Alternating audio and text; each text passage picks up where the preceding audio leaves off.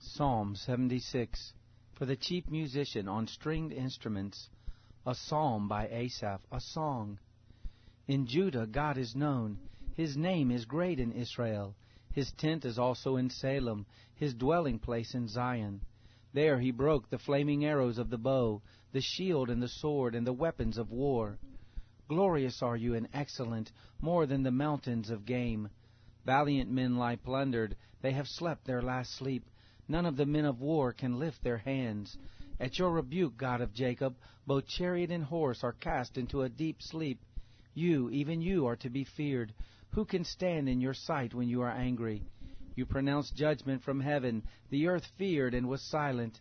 When God arose to judgment, to save all the afflicted ones of the earth. Surely the wrath of man praises you.